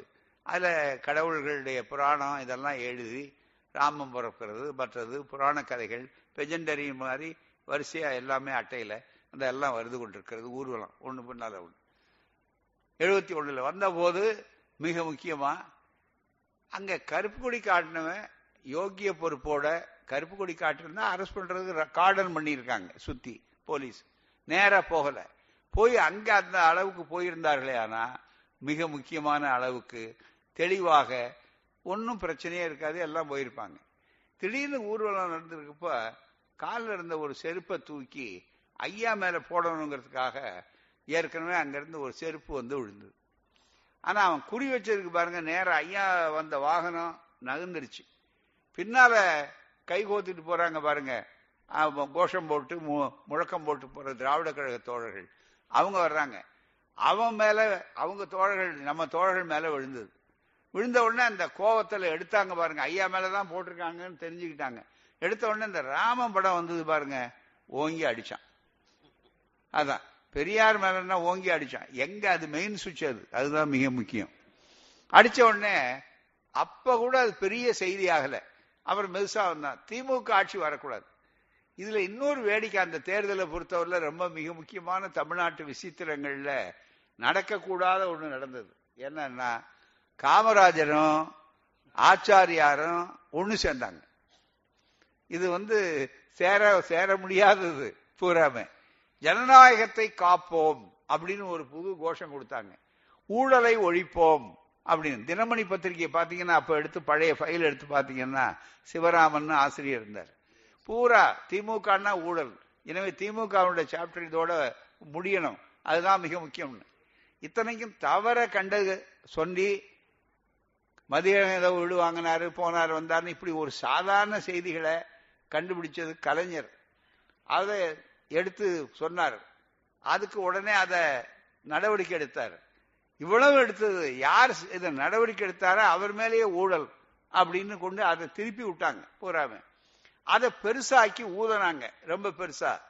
ஆனா அந்த ஊதனதெல்லாம் அவ்வளவு பெருசா ஊதி அவங்களுக்கு பயன்பெறணும்னு நினைக்கல. நாளாக நாளாக ஒரு மாதிரி ராஜகோபாலாச்சாரியாரும் காமராஜரும் சேர்ந்தது மட்டுமல்ல கடற்கரையில கூட்டம் போட்டாங்க. சோ அவங்கள ஆதரிச்சாரு. கடற்கரையில கூட்டம் போட்டப்ப காமராஜர் இப்படி உட்கார்ந்தப்ப காமராஜர் நெத்தியை காட்டினார். உடனே பொட்டு வச்சார். யாரு? ஆச்சாரியார். அப்போ வச்சது தாங்க. அதோடு சரி. உடனே விடுதலையை பார்த்தீங்கன்னா எக்ஸ்பிரஸ்ல இந்த படம் போட்டிருந்தான். பழைய செய்திகள். இன்னைக்கும் விடுதலையை எடுத்து பழைய ஃபைலை போய் பாருங்க நூலகத்தில் இருக்கு.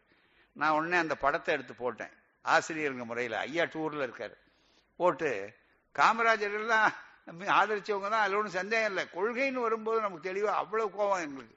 உடனே இவர் நெத்தியை காட்டிட்டு இருக்காரு. உடனே உடனே மேலே போட்டு அங்க என்று தனியும் இந்த அடிமையின் மோகம். அதுதான் கேள்வி. இந்த வார்த்தை என்று தனியும். அந்த தேதி ரிசல்ட் என்றாங்க பாருங்க அதற்கு பிறகு தனியும் தெரியும். பதில் அப்படின்னு எழுதியிருக்கோம் பூராம ஆக மிக முக்கியமா நெருக்கத்துல ராஜகோபாலாச்சாரியார் பெருசாக்குறார் ராமன் அவரே ஆரம்பிச்சார். அவர் தான் லீடு கொடுத்தவர் பூராமே ராமன் படத்தை போய் அடிக்கிறதா? மக்களுடைய புரித சிந்தனைகள்லாம் பண்றதா? அப்படின்னு ஆரம்பிச்சார். உடனே செய்தியாளர்கள் நம்மால கேட்டாங்க செய்தியாளர்கள். ஏங்க பிள்ளையார உடைச்சாரு பெரியாரு. அப்ப நீங்க தானே ஆட்சியில இருந்தீங்க. ஒண்ணுமே பண்ண கைது பண்ணலையேன்னார். அது லிட்டில் மவுண்ட் சின்ன மலை மாதிரி. அது பரங்கி மலை சின்ன மலை மாதிரி. அவர் சொன்ன உதாரணம். இது வந்து இமயமலை மாதிரி. யார் ராமன் அடிச்சது? இமயமலை மாதிரின்னாரு. இந்திரா காந்திக்கு கூட்டு சேர்ந்திருக்காரு பாருங்க கலைஞர். இவங்களை கெடுக்கணும். அதுக்காக வடநாட்டிலையும் ஒரு எம்பராஸ்மெண்ட் இங்க காங்கிரஸ்காரங்களுக்கு அவங்களுக்கு ஒரு தர்ம சங்கடத்தை உண்டாக்கணுங்கிறதுக்காக இந்திரா காந்தி அம்மையார் தேர்தல் பிரச்சாரம் பண்ணிட்டு இருக்காங்க. பிரதமர் இந்திரா காந்தி அம்மையார். எங்க ஜலந்தர்ல பஞ்சாப்ல. அவங்கள போய் செய்தியாளர்கள் கேட்கிறான் ரொம்ப அக்கறையோட. உங்களுக்கு தென்னாட்டில் நடக்கிறது தெரியுதா? என்ன தமிழ்நாட்டில் நீங்க கூட்டு சேர்ந்திருக்கீங்களே? ராமசாமி நாயக்கர் என்ன பண்ணிருக்காருன்னு தெரியுமான்னார். என்ன பண்ணாருன்னு கேட்டாங்க. அந்த அம்மா. செய்தியில வந்தது என்ன. ராமனை செருப்பால் அடிச்சாக்க நீங்க என்ன சொல்றீங்க அதுக்கு அப்படின்னு ஆவேசமா கேட்டான். ஏன்னா எல்லா இந்தியா பூரா இருக்கிறவன் தமிழ்நாட்டு பாப்பான் தான் செய்தியாளர்களா இருக்கிறவன். உடனே அங்கிருந்து போய் கேட்ட உடனே வடநாட்டு பாப்பானா இருந்தாலும் அதே சிந்தனை தான். உடனே அங்கிருந்து கேட்ட உடனே அந்த அம்மா பரபரப்பா ஏதாவது கண்டிச்சு சொல்லும். இங்க அதை வச்சுட்டு கொஞ்சம் இங்க சிண்டு முடியலாம் அப்படிங்கிறது. அந்த அம்மா என்ன சொல்லிச்சு? வாட் இந்த செருப்பால் அடிச்சாரு ராமன் படத்தை. He is doing it for last thirty years அவர் முப்பது வருஷமா அதே வேலையை தானே செஞ்சுட்டு இருக்காரு. இது ஒன்றும் புதுசு இல்லையே. இவன் தலையை கொஞ்சிட்டு வந்துட்டாங்க இதெல்லாம் இளைஞர்களுக்கு தெரியணும். இதெல்லாம் பதிவு மறந்துடாதீங்க. நாங்கெல்லாம் உயிரோடு இருக்கிறோம். இன்னும் ஞாபகம் வச்சுக்கோங்க. எதுக்காக இதை சொல்றோம்? ஒன்னும் ஆகல. ராமபுரத்தை செருப்பால் அடிச்சவனுக்கா ஓட்டுன்னு. அட்டப்படம் போட்டாரு. யாரு? சோ இந்த மாதிரி அட்டப்படம் போட்டு. அதை தமிழ்நாடு காங்கிரஸ் கமிட்டியினுடைய தயவுல பெரிய போஸ்டர் இந்த இதுல பாதி இருக்கும். தேர்தலுக்கு முதல் நாளுக்கு வண்டி போட்டார். போறா. கண்ணதாசன்லாம் அப்போ இங்க பிரச்சாரம் பண்ணாரு. இந்த இயக்கத்துக்காக. அவர் கேட்டார் ராமனை செருப்பால் அடிச்சாங்க செருப்பால் அடிச்சாங்கன்னு சொல்றீங்களே. ராம என்ன தேர்தலுக்கா நின்னா வேட்பாளரா? அடிபட்டான்னு சொல்றதுக்கு அப்படின்னு கேட்டார். இது மாதிரி எல்லாம் நடந்து போச்சு போச்சு போச்சு. திமுக தோழர்களே போச்சு. ஏன்னா அவங்களுக்கு இருக்கிற ஆத்திரம் அவசரம். ஆத்திரப்படலையா? அது மாதிரிதான். பூராமே உடனே அங்க போச்சு போச்சு போச்சு. எங்களுக்கு வரதெல்லாம் பெரியார் கெடுத்தாரியா நீங்க கெடுத்தீங்களா ஐயா? அப்படின்னு கேட்டாங்க. பூராம அது மட்டுமல்ல ஒரு தீர்மானம் வேற போட்டார். அந்த பெண்கள் உரிமை தீர்மானம். நான் அன்னைக்கு சொல்றேன் விவரமா. பூராம அந்த தீர்மானத்தையும் போட்ட ஒருபாடு எல்லாம் போச்சு போச்சுன்னாங்க. என்ன ஆச்சு எல்லாரும் ஆட்சி வராது வராது அமைச்சர்களுக்குள்ளேயே இருக்காங்க. அந்த தடவை என்னாச்சு? இந்த தேர்தல் எண்ணிக்கை முறையில கொஞ்சம் மாற்றம் வந்தது பூராமே. அந்த மாற்றம் வந்த உடனே கலைக்கல் குலுக்கல் எல்லாம் பூரா சைதாப்பட்டில் நின்றார் கலைஞர் அவர்கள் அப்ப. பூராமே கொஞ்சம் பதினோரு மணி வரையில கலக்கி குலுக்கி எல்லாத்தையும் எடுத்தாங்க. எல்லா அமைச்சர்களும் இருந்தாங்க. ஓஹோ உடனே சென்னையில தான் பாத்தீங்களா? உடனே ஆரம்பிச்சிட்டான். பஸ்ல அங்கெல்லாம். ஏன் தெரியுங்களா? கருணாநிதி தோத்துட்டாரு. அதனாலதான் என்றதை சீக்கிரம் சொல்ல மாட்டேங்கிறாங்க. ரகசியமா திமுக தோத்துருச்சுங்க. அதனாலதான் சொல்றது இப்படி கிளப்பி விட்டா எல்லாம் பண்ணாங்க அப்புறம் ஒண்ணு ஒன்னா அவ்வளவு வர ஆரம்பிச்சது. பார்த்து. வர ஆரம்பிச்சா கட கட கட கட கடன்னு போட்டா நூத்தி எண்பத்தி நாலு. நூத்தி எண்பத்தி நாலு. அதுக்கு முதல்ல நூத்தி முப்பத்தி நூத்தி முப்பத்தி எட்டு. செருப்பால் அடிச்ச பிற்பாடு ராமனை. நூத்தி எண்பத்தி நாலு. வடநாட்டில் கரஞ்சியா வந்து ஒரு எழுதியிருந்தார். பிளிட்ஸ் பத்திரிகையில. அல்லது கரண்ட்ல நினைக்கிறாங்க. ஆரக்கா இல்ல கரஞ்சியா தான் எழுதினார். பிளிட்ஸ் பத்திரிகையில. இது என்னையா தமிழ்நாட்டுக்காரனை புரிஞ்சுக்கவே முடியலையே ஓட்டுற? சாதாரணமா இருந்தா நூத்தி முப்பத்தி எட்டு தான் கொடுக்குறான். ராமனை செருப்பால் அடிச்சுட்டு எலெக்ஷன் நூத்தி எண்பத்தி நாலு வருத அப்படின்னு எழுதினான். இது என்னாச்சு? ராஜகோலாச்சாரிய தோல்வி அப்புறம் காமராஜர் தனியா சொன்னார். என் வாழ்நாள்ல நான் செய்யக்கூடாத தவறு செஞ்சேன். ராஜாஜியோட சேர்ந்தேன். அதை மக்கள் வந்து பார்ப்பனர் பார்ப்பனர் அல்லாதார். இதுதான் முடிவு. மீதி பிரச்சனை எல்லாம் அங்க வரல. அதுதான் நண்பர்களே அதுக்காக தான் இவ்வளவு நேரம் சொன்னேன் ஆனா அந்த எழுபத்தி ஒண்ணு வெற்றிங்கிறது இருக்க அந்த வெற்றி நூத்தி எண்பத்தி நாலு. இது வந்துட்ட உடனே இந்த ஆட்சி கலைஞருடைய ஆட்சி உறுதியான ஆட்சி அப்படிங்கிறது வந்தது. இந்த உறுதியான ஆட்சிங்கிறது மட்டும் இல்ல பல காரியங்களை செய்தார் எளிய மக்களுக்கு செய்தார் சாமானிய மக்கள் செய்தார் இந்தியாவிலே பிற்படுத்தப்பட்டவர்கள் மிகவும் பிற்படுத்தப்பட்டவர்கள் தனியாக செஞ்சார். சமூக மாற்றம் டிரான்ஸ்பர்மேஷன் ஆஃப் பவர் திராவிடர் ஆட்சியில. அதுதான் மிக முக்கியம். இது அத்தனையும் செய்த உடனே மிக முக்கியமாக கவனிக்க வேண்டிய செய்தி என்னன்னா சரி இவங்க நினைச்சிருவாங்க இதுக்கு என்ன செய்யறது? வடக்க. அதோட எமர்ஜென்சி அந்த அம்மாவுக்கு நெருக்கடி. அப்ப இதை ஆதரிக்கணும்னு கலைஞரை கேட்டாங்க. கலைஞர் முடியாதுன்ட்டார். அவர்தான் கலைஞர். அதை தான் நன்றாக நீங்கள் புரிந்து கொள்ள வேண்டும். திராவிட முன்னேற்ற கழகம் ரொம்ப தெளிவா லாபங்களோட ஆதரிச்சா லாபங்கள் வரணும் உடனே குஜராத்ல தீர்மானம் போட்டாங்க. அந்த அம்மா பேசுனாங்க there are two islands of indiscipline one is Gujarat another is Tamil Nadu தெளிவா சொன்னாங்க. அப்புறம் உங்களுக்கு தெரியும் எதிர்த்து தீர்மானம் போட்டாங்க. அப்ப அரெஸ்ட் பண்ணவங்களோட சேர்த்து பண்ண முடியல. இதை ஏற்றுக்கொள்ள மாட்டோம்னாங்க. ஆக ஆட்சி கொள்கைக்காக டிஸ்மிஸ் செய்யப்பட்டது திராவிட முன்னேற்ற கழக ஆட்சி. எழுபத்தி ஆறுல நாங்கள்லாம் மிசாவில் உள்ள போனோம். இந்த கதையெல்லாம் தெரியும். அடிபட்டாரு ஸ்டாலின் மற்றவங்க நம்ம தோழர்கள் அடிபட்டோம். எல்லாம் வந்தோம் பூராமே. அதுக்கப்புறமும் உறுதியா நின்னாங்க அப்படின்ற வந்த உடனே அந்த சூழலுக்கு முன்னாடியே இந்த எழுபத்தி ஆறுக்கு முன்னாடியே என்ன சூழல்னா பலமாயிடுச்சு. இது வந்ததுன்னு சொல்லக்கூடிய சூழல் வந்த உடனே இந்த கட்சியை உடைக்கணும். இதை வந்து வச்சா நாம இருக்க முடியாது அப்படின்னு நினைச்சாங்க. அந்த கட்சியை உடைக்கிறதுக்காகத்தான் அவர்கள் மதிப்பிற்குரிய எம்ஜிஆர் அவர்களை பயன்படுத்தினார். அவருக்கு வேற காரணங்கள் சொன்னார். அது வேற. ஆனா அவர் என்ன ராணுவத்தையே சந்திப்பேன்னு பேசினார் மாநாட்டுல. வேற சில காரணங்கள். வெளிப்படையான சொல்றோம் இப்போ. வரலாற்றுல சிலது மறைக்கப்பட்ட உண்மைகள் அல்ல மறந்த உண்மைகள். பூராமே உடனே இதை யாருக்காவது ஆதாரம் இல்லைன்னு நினைக்காதீங்க. மோகன்தாஸ் டிஜிபியா இருந்த ஒரு இன்டெலிஜென்ஸ் அவர்கிட்ட அவர் எழுதியிருக்கிறார். கட்டுரைகளே இருக்கு. யாருக்காவது வந்து சந்தேகம் வந்தா ஜூனியருடன் பாருங்க. அதுலயே பேட்டி கொடுத்து தொடர்ச்சியா எழுதியிருக்கிறாங்க. பழசு அந்த காலகட்டத்தில். இது அத்தனையும் வடக்கே இருந்து வந்தாங்க. டைரக்டரேட்ல வந்தாங்க. உடனே இவரை உடைச்சாங்க. இந்த பணியை யார்கிட்ட கொடுத்தாங்கன்னா மறைந்த மதிப்பிற்குரிய மோகன் குமாரமங்கலம் ஒரு இடத்துல கொடுத்தாரு. இல்லைன்னு சொல்ல சொல்லுங்க. ஆக இப்படியெல்லாம் வந்த உடனே அந்த கட்சி உடையறதுக்கு வேற சில காரணங்கள் கண்டுபிடிச்சாங்க. அப்புறம் ஏதாவது குற்றச்சாட்டு ஊழல் குற்றச்சாட்டு லஞ்சம். இந்த ஊழல் இருக்கு பாருங்க.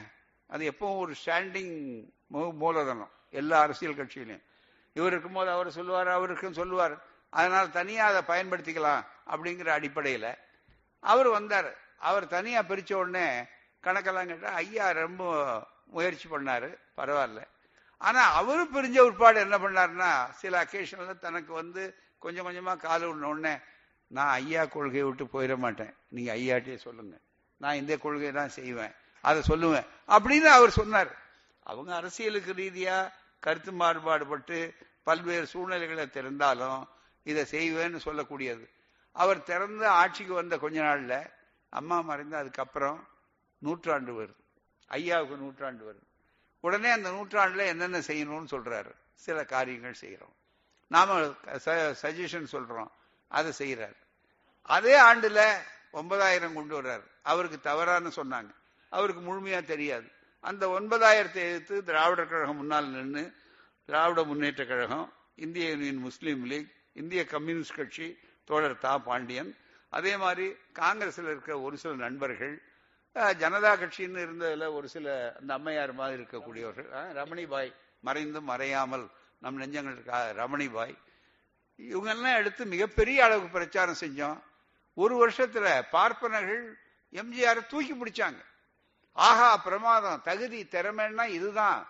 ஒன்பதாயிரம்னு. ஏன்? பேக்வர்ட் கிளாஸ்ல பா ஒன்னு ஒன்னு பேக்வர்ட் கிளாஸ்காரன் யார் கம்ப்ளைண்ட் பண்ணா? பணக்கார பேக்வர்டு ஏழை பேக்வர்டுன்னு சொல்லி. அது நிலையானதா? என்னது விளக்கமெல்லாம் சொன்னோம். சொன்னா அதை பத்தி நாங்க மாநாடு போட்டோம். ஐயா விழா நடத்தி கொண்டே இப்படி செய்கிறீர்களே என்று சொன்னோம். அவரு ஒவ்வொரு ஆண்டும் போட்டு எல்லாம் செஞ்சார். பிறகு கொளுத்தினோம். அதை மூட்டை மூட்டையா போச்சு. மிகப்பெரிய அளவுக்கு. ஆக இத்தனை நடந்த பிற்பாடு தேர்தல் வந்தது. அந்த ஆட்சி அவர் கலைந்து தேர்தல் வந்த உடனே அந்த தேர்தலில் அவருடைய வாழ்நாளில் சந்திக்காத தோல்வியை சந்திச்சார். ரெண்டே ரெண்டு இடங்கள்ல தான் எம்ஜிஆர் வெற்றி பெற்றார். பாராளுமன்ற தேர்தல். அப்போ உடனே அமைச்சரவையை கூப்பிட்டு கேட்டார். கேட்ட உடனே என்ன? அப்படின்னு கேட்டார். ஏன் நாம தோத்தோம்? இவ்வளவு செல்வாக்கோட வந்தவங்க நாம. இவ்வளவு இடங்கள்ல வெற்றி பெற்றோம். ஜாதி என்பது எப்படி நாம தோற்கடிக்கப்பட்டோம்? அப்படின்னு எல்லாரும் அமைச்சரவையில் எஸ்டிஎஸ் மற்றவங்க எல்லாரும் உண்மையை சொல்லுங்க. எனக்காக சொல்லாதீங்கன்னு உடனே எஸ்டிஎஸ் ஆரம்பிச்சார். சோமசுந்தரம் நாங்க சொல்றோம். தலைவர் தவறாக நினைக்கக்கூடாது முதல்வர். என்னன்னா என்ன பிரச்சனையா இருந்தாலும் தமிழ்நாட்டில் சமூக நீதி கம்யூனல் ஜீவோ வகுப்புவாரி உரிமைங்கிறது இந்த மண்ணுக்கு உரியது ஐயா அதனால்தான் நம்ம பிள்ளைகள் படிக்கிறாங்கல்ல அதுல போய் கை வைக்கிற மாதிரி நீங்க யாரோ சொன்னாங்கன்னு ஒன்பதாயிரத்தை கொண்டு போய் பொருளாதார அளவுகோல் அப்படின்னு வச்சதெல்லாம் தவறு. அதுதான் அதை வந்து வீரமணி திராவிட கழகம் இவங்க எல்லாரும் கடுமையா பிரச்சாரம் பண்ணி மக்களை வந்து ரொம்ப பெரிய அளவுக்கு அதை தயார் பண்ணிட்டாங்க. ஆமா. நானும் அதை உணர்றேன் அப்படின்னு. இப்ப என்ன செய்யலாம் அப்படின்னு. சரி உடனே அவருடைய அனுபவம். உடனே என்ன பண்ணார்? ஆல் பார்ட்டி மீட்டிங் உடனே கூப்பிடுங்க. அப்படின்னு அனைத்து கட்சி கூட்டத்தை கூப்பிடுறேன் அப்படின்னு அனைத்து கட்சி கூட்டம் சொன்னார். அப்ப அனைத்து கட்சி கூட்டத்துல பூராமே கலைஞர் அவர்கள் என்ன திடீர்னு என்ன சொன்னார்? எதிர்கட்சி தலைவர் கலைஞர் அவர்கள். உடனே அவர் கூட்டுற ஏன்னா நாம வெற்றி பெற்றிருக்கிறோங்கிற நிலை இருக்கு அவங்களுக்கு. அவர் கூட்டுற கூட்டத்துக்கு திமுக கலந்து கொள்ளாதுன்னாங்க. என்ன வந்து செய்தியாளர் கேட்டாங்க நீங்க திமுக எல்லாம் ஒன்னா தானே சேர்ந்து எல்லாம் செய்யறீங்க அப்படின்னு. நான் கலந்து கொள்வேன்னு சொன்னேன். கலந்து கொண்டு அந்த கருத்துக்களை பூரா அவர் விலைக்கு சொல்லுவேன். ஏன்னா ஒன்பதாயிரம் இருக்கு அவர் ரத்து பண்ணல அந்த விலைக்கு சொல்லுவேன். அப்படியா உடனே நம்ம செய்தியாளர்களுக்கு இதுதானே முக்கியம் பரபரப்பு. உடனே கலைஞர்கிட்ட போனா நான் அப்படி சொன்ன உடனே என்னங்க நீங்க போக மாட்டேங்கிறீங்க? உங்களோட இருந்த வீரமணி வந்து திராவிட கழகம் நாங்க மீட்டிங்கு போவோம்னு சொல்றாங்க. ரெண்டு பேருக்கும் சிண்டு முடிகிறான் பொறாமை. உடனே கலைஞர் ஏமாறுவாரா? உடனே சாமர்த்தியம் சொன்னார். வேற ஒன்றும் இல்லை. நான் சட்டசபையில் பேசுறதுக்கு எனக்கு வாய்ப்பு இருக்கு. அவர் சட்டசபைக்கு போகாதவர். அதனால அனைத்து கட்சி கூட்டத்துக்கு அங்கே போனாதான் அங்கே சொல்ல முடியுங்கிறதுக்காக போயிருக்காரு. அவ்வளோதான் தீர்ந்து போச்சு. ஆக மிகப்பெரிய அளவுக்கு இந்த இயக்கம் அந்த காரியத்தை செய்து நான் ஒரு மணி நேரம் எம்ஜிஆர் அவர்கள் என்னென்ன காரணங்கள் சொன்னாரோ அந்த ஒன்பதாயிரத்தை நியாயப்படுத்த அது அத்தனையும் கேள்வியா போட்டு அதுக்கு விளக்கங்கள்னு பதில போட்டு விளக்கமா சொல்லி கொண்டு போய் அச்சடிச்சு ஒரு மெமரண்டத்தை முதல்ல எடுத்து கொடுத்துட்டு அவரை பேச சொல்லுங்க. மற்றவங்க பேசுறதை விட முக்கியம். அவர் தான் மெயினா எதிர்க்கிறவங்க அப்படின்னாரு. இவர் தான் நம்ம பூங்குன்றம் தான் இவர் செய்தியாளர் மாதிரி போயிருந்தார் செய்தி முடிச்ச உடனே. இவர் கேட்டாரு நீங்க எந்த பத்திரிகையிலிருந்து வரீங்கன்னாரு.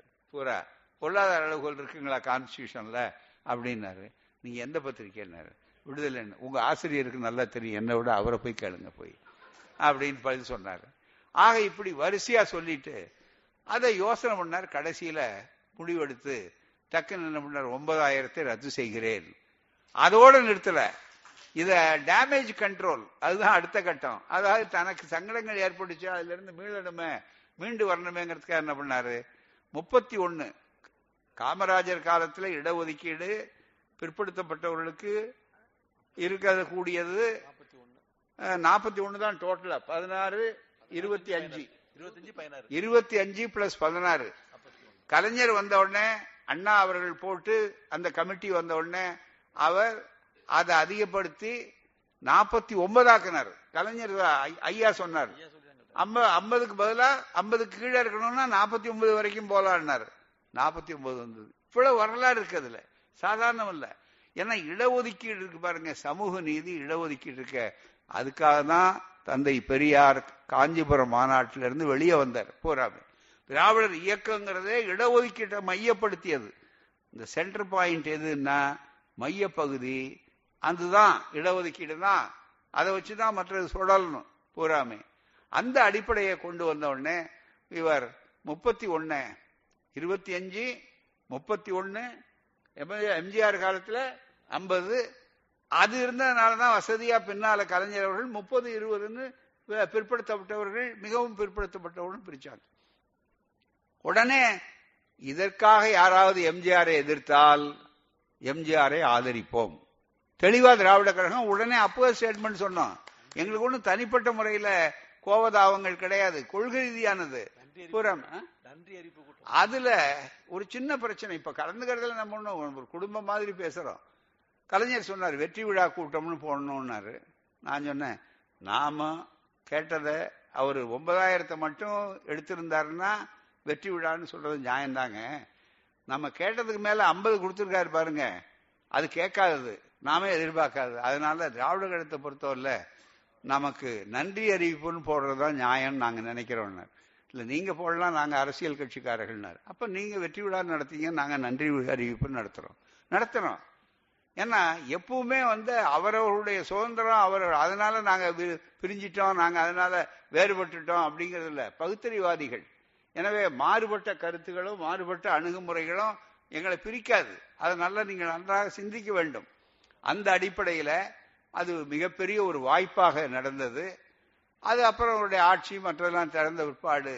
ஏற்கனவே மறுபடியும் ஜெயலலிதா வந்த காலகட்டத்தில் தான் இந்த ஐம்பது இருந்ததுங்கிறது போக அறுபத்தி ஒன்பது சதவீதம் அப்படின்னு வரக்கூடிய அந்த வாய்ப்பு வந்தது. இந்த பதினெட்டு தாழ்த்தப்பட்ட மக்களுக்கு. எனவே தாழ்த்தப்பட்டவர்கள் பிற்படுத்தப்பட்டவர்கள் மிகவும் பிற்படுத்தப்பட்டவர்களுக்கு வந்த ஆபத்தை ஜெயலலிதா அரசை பயன்படுத்தி கொண்டு திராவிடர் கழகம் முப்பத்தி ஒன்னு சிய எழுபத்தி ஆறாவது அரசியல் சட்டத்தை செய்தோம் திருத்தத்தை. பெரியார் காலத்துல முதலாவது அரசியல் சட்ட திருத்தம். அதே நேரத்தில் பெரியார் இல்லாத பெரியார் ஒரு இமயமரம் மாதிரி நாங்கெல்லாம் சாதாரணமானவங்க. சாதாரண பெரியார் தொண்டர்கள் அரசியல் சட்டத்துல முப்பத்தி ஒன்னு சியை பயன்படுத்தி இன்னமும் பார்ப்பவர்களுக்கு உறுத்தி கொண்டிருக்கிற செய்தி இந்தியாவில் வேற எந்த மாநிலத்திலையும் அறுபத்தி ஒன்பது சதவீத இடஒதுக்கீடு கிடையாது. இப்ப கூட தவறா எழுதுறான். என்னன்னா அறுபத்தி ஒன்பது சதவீதம் அறுபத்தி ஒன்பது சதவீதம் தாழ்த்தப்பட்ட மக்களுக்கு பதினெட்டு பிற்படுத்தப்பட்டவர்களுக்கு முப்பது. மிகவும் பிற்படுத்தப்பட்டவர்களுக்கு இருபது. இந்த மாதிரி மலைவாழ் மக்களுக்கு ஒன்னு ஆக மொத்தம் அறுபத்தி ஒன்பது மண்டல் கமிஷன் தீர்ப்புல சொல்லிட்டான் சொல்லிட்டான்னு இவன் பிரச்சாரம். அது சொல்லிட்டானா இல்லையா சரியா இல்லையா அது வேற விஷயம். ஒபிட்டர் டிக்டாவா என்னங்கிறதெல்லாம் விஷயம் சட்ட ரீதியான பிரச்சனை. ஆனா அதை வச்சு ஐம்பது ஆக்கணும்னு இன்னைய வரையில முட்டி முட்டி பாக்குறானே. ஒன்பதாவது அட்டவணை பாதுகாப்பு என்பதை சொன்னது திராவிடர் கழகம். இந்தியாவிலேயே ஒரு சமூக நீதி சட்டம். திராவிடர் ஆட்சி இல்ல. உடனே பார்ப்பனர் ஆட்சின்னு பார்ப்பாத்தின்னு சொன்னவங்க கிட்ட அந்த வேலை வாங்கியிருக்கோம். பார்ப்பனருக்கு பயன்படுவது வேறு பார்ப்பனரை பயன்படுத்துவது வேறு. அதான் நீங்க நன்றாக நினைத்து பார்க்க வேண்டும். யாரு? அந்த அம்மா மட்டுமா? இங்க சட்டமன்றத்துல ஏகமனதாக இந்த தீர்மானம். எதிர்க்கட்சிகள் தமிழ்நாட்டு எதிர்க்கட்சிகள் வெட்கத்தோடும் வேதனையோடும் சொல்லுகிறேன். இதற்கு ஆதரவு கொடுக்கவில்லை.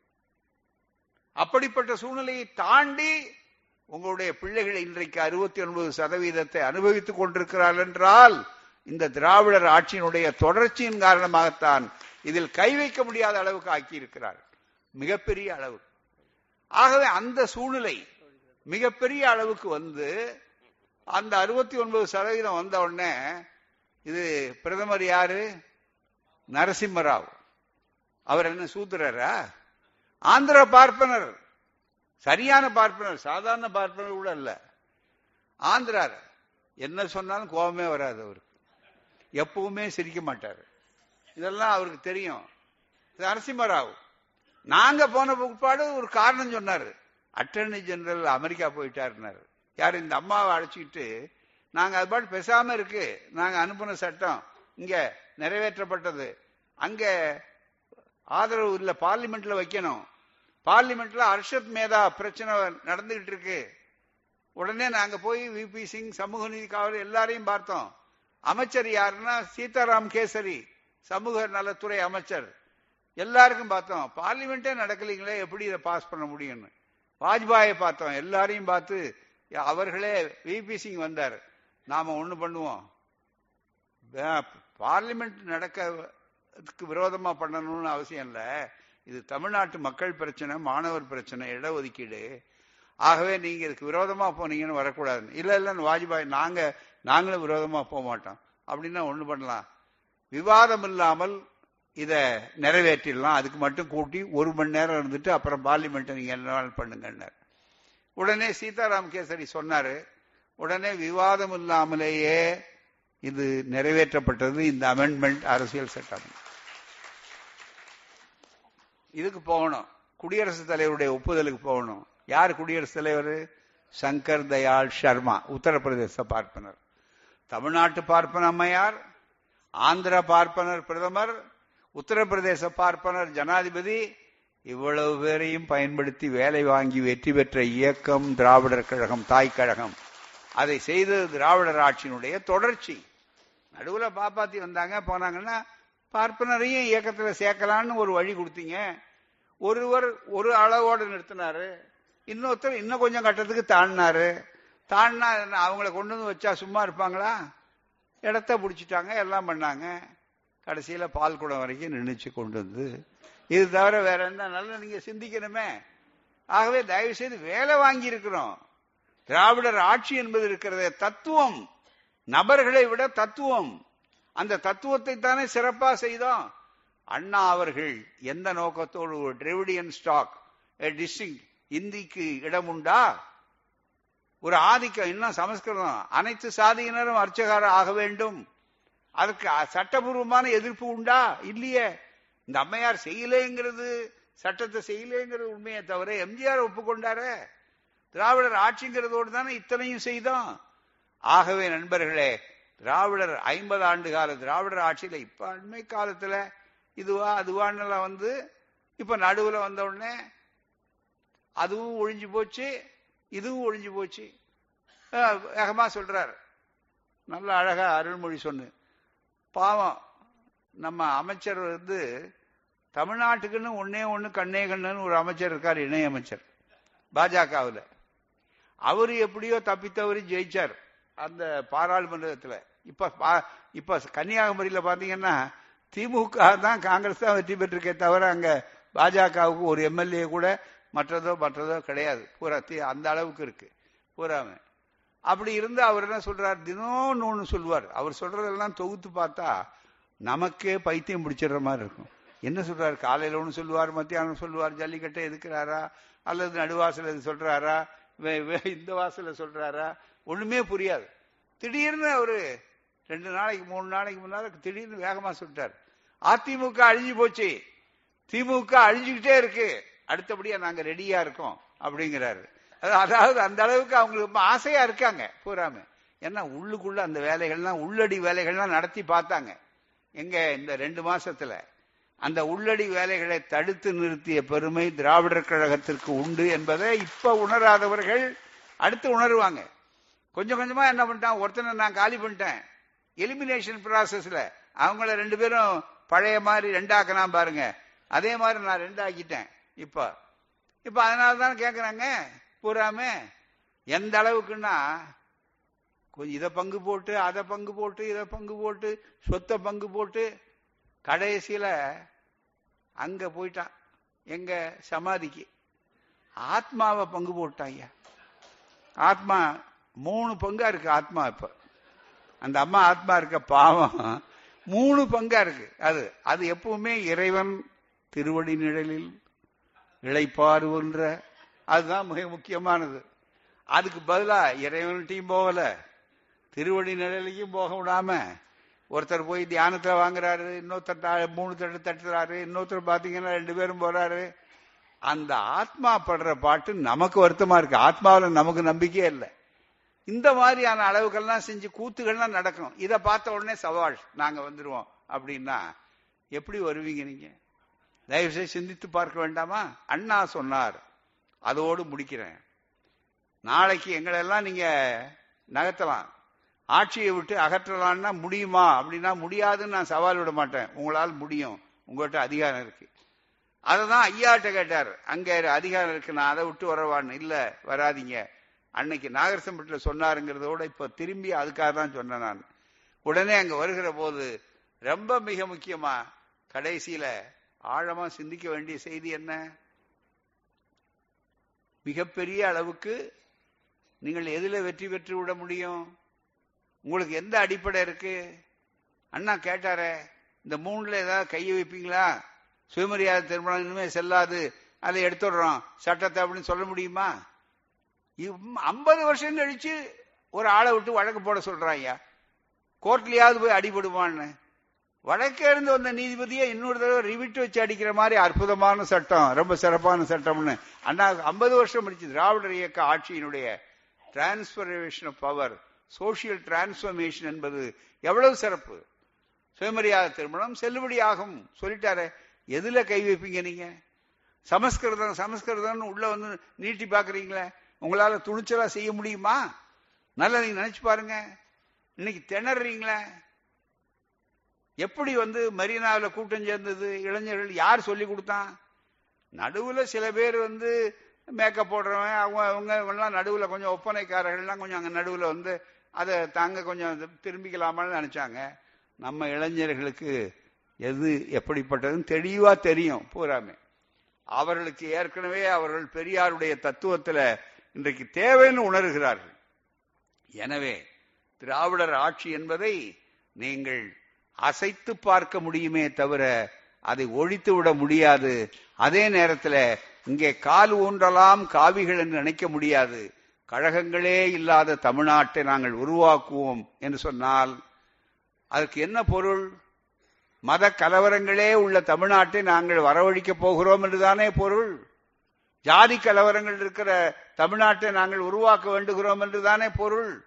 உங்களால் என்ன அதை செய்து விட முடியும்? அந்த தத்துவத்தை நிச்சயமா செய்ய முடியாது. ஒவ்வொருத்தரும் பலமா இருக்கிற ஆலமரம் போன்றவர்கள் இங்க. ஆழமாக காலு ஊன்றியவர்கள் ஏற்கனவே சொன்ன மாதிரி மிஸ்டு காலை வச்சுக்கிட்டு இவெல்லாம் சொந்த காலில் இருக்கிறவன். ஆகவேதான் வீண் ஆசைகளை நீங்கள் செய்ய முடியாது.